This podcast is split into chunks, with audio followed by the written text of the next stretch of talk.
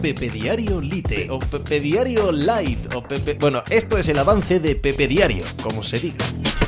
Hola, ¿qué tal? Hoy estamos a jueves 25 de mayo del año 2023. ¿Cómo se ha puesto el descenso para las últimas dos jornadas de la liga? El empate ayer del español remontando tres goles al Atlético de Madrid. La victoria del Getafe frente al Betis hace que pensar en la salvación para, para, equipos que están en los 40 puntos, como el Valencia, que juega hoy para, esto sí, eh, certificar la salvación matemática en caso de vencer, o para el Celta de Vigo, sea un poco quimérico. No parece que vaya a haber mucha posibilidad de salvarse en las últimas jornadas siendo contemplativo, esperando que tus rivales pierdan. El Valladolid ganó al Barça en la jornada de, de anteayer, así que todo lo que tenemos por delante, amén, de un montón de duelos directos y por lo tanto de finales en sí mismas, es una cantidad descomunal de drama. Hay una montaña de equipos implicados aún para evitar el descenso. Valencia, Celta de Vigo, Almería, Getafe, Cádiz, Valladolid, Español,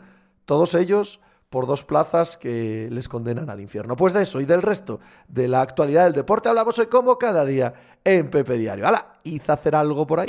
Estás escuchando Pepe Diario.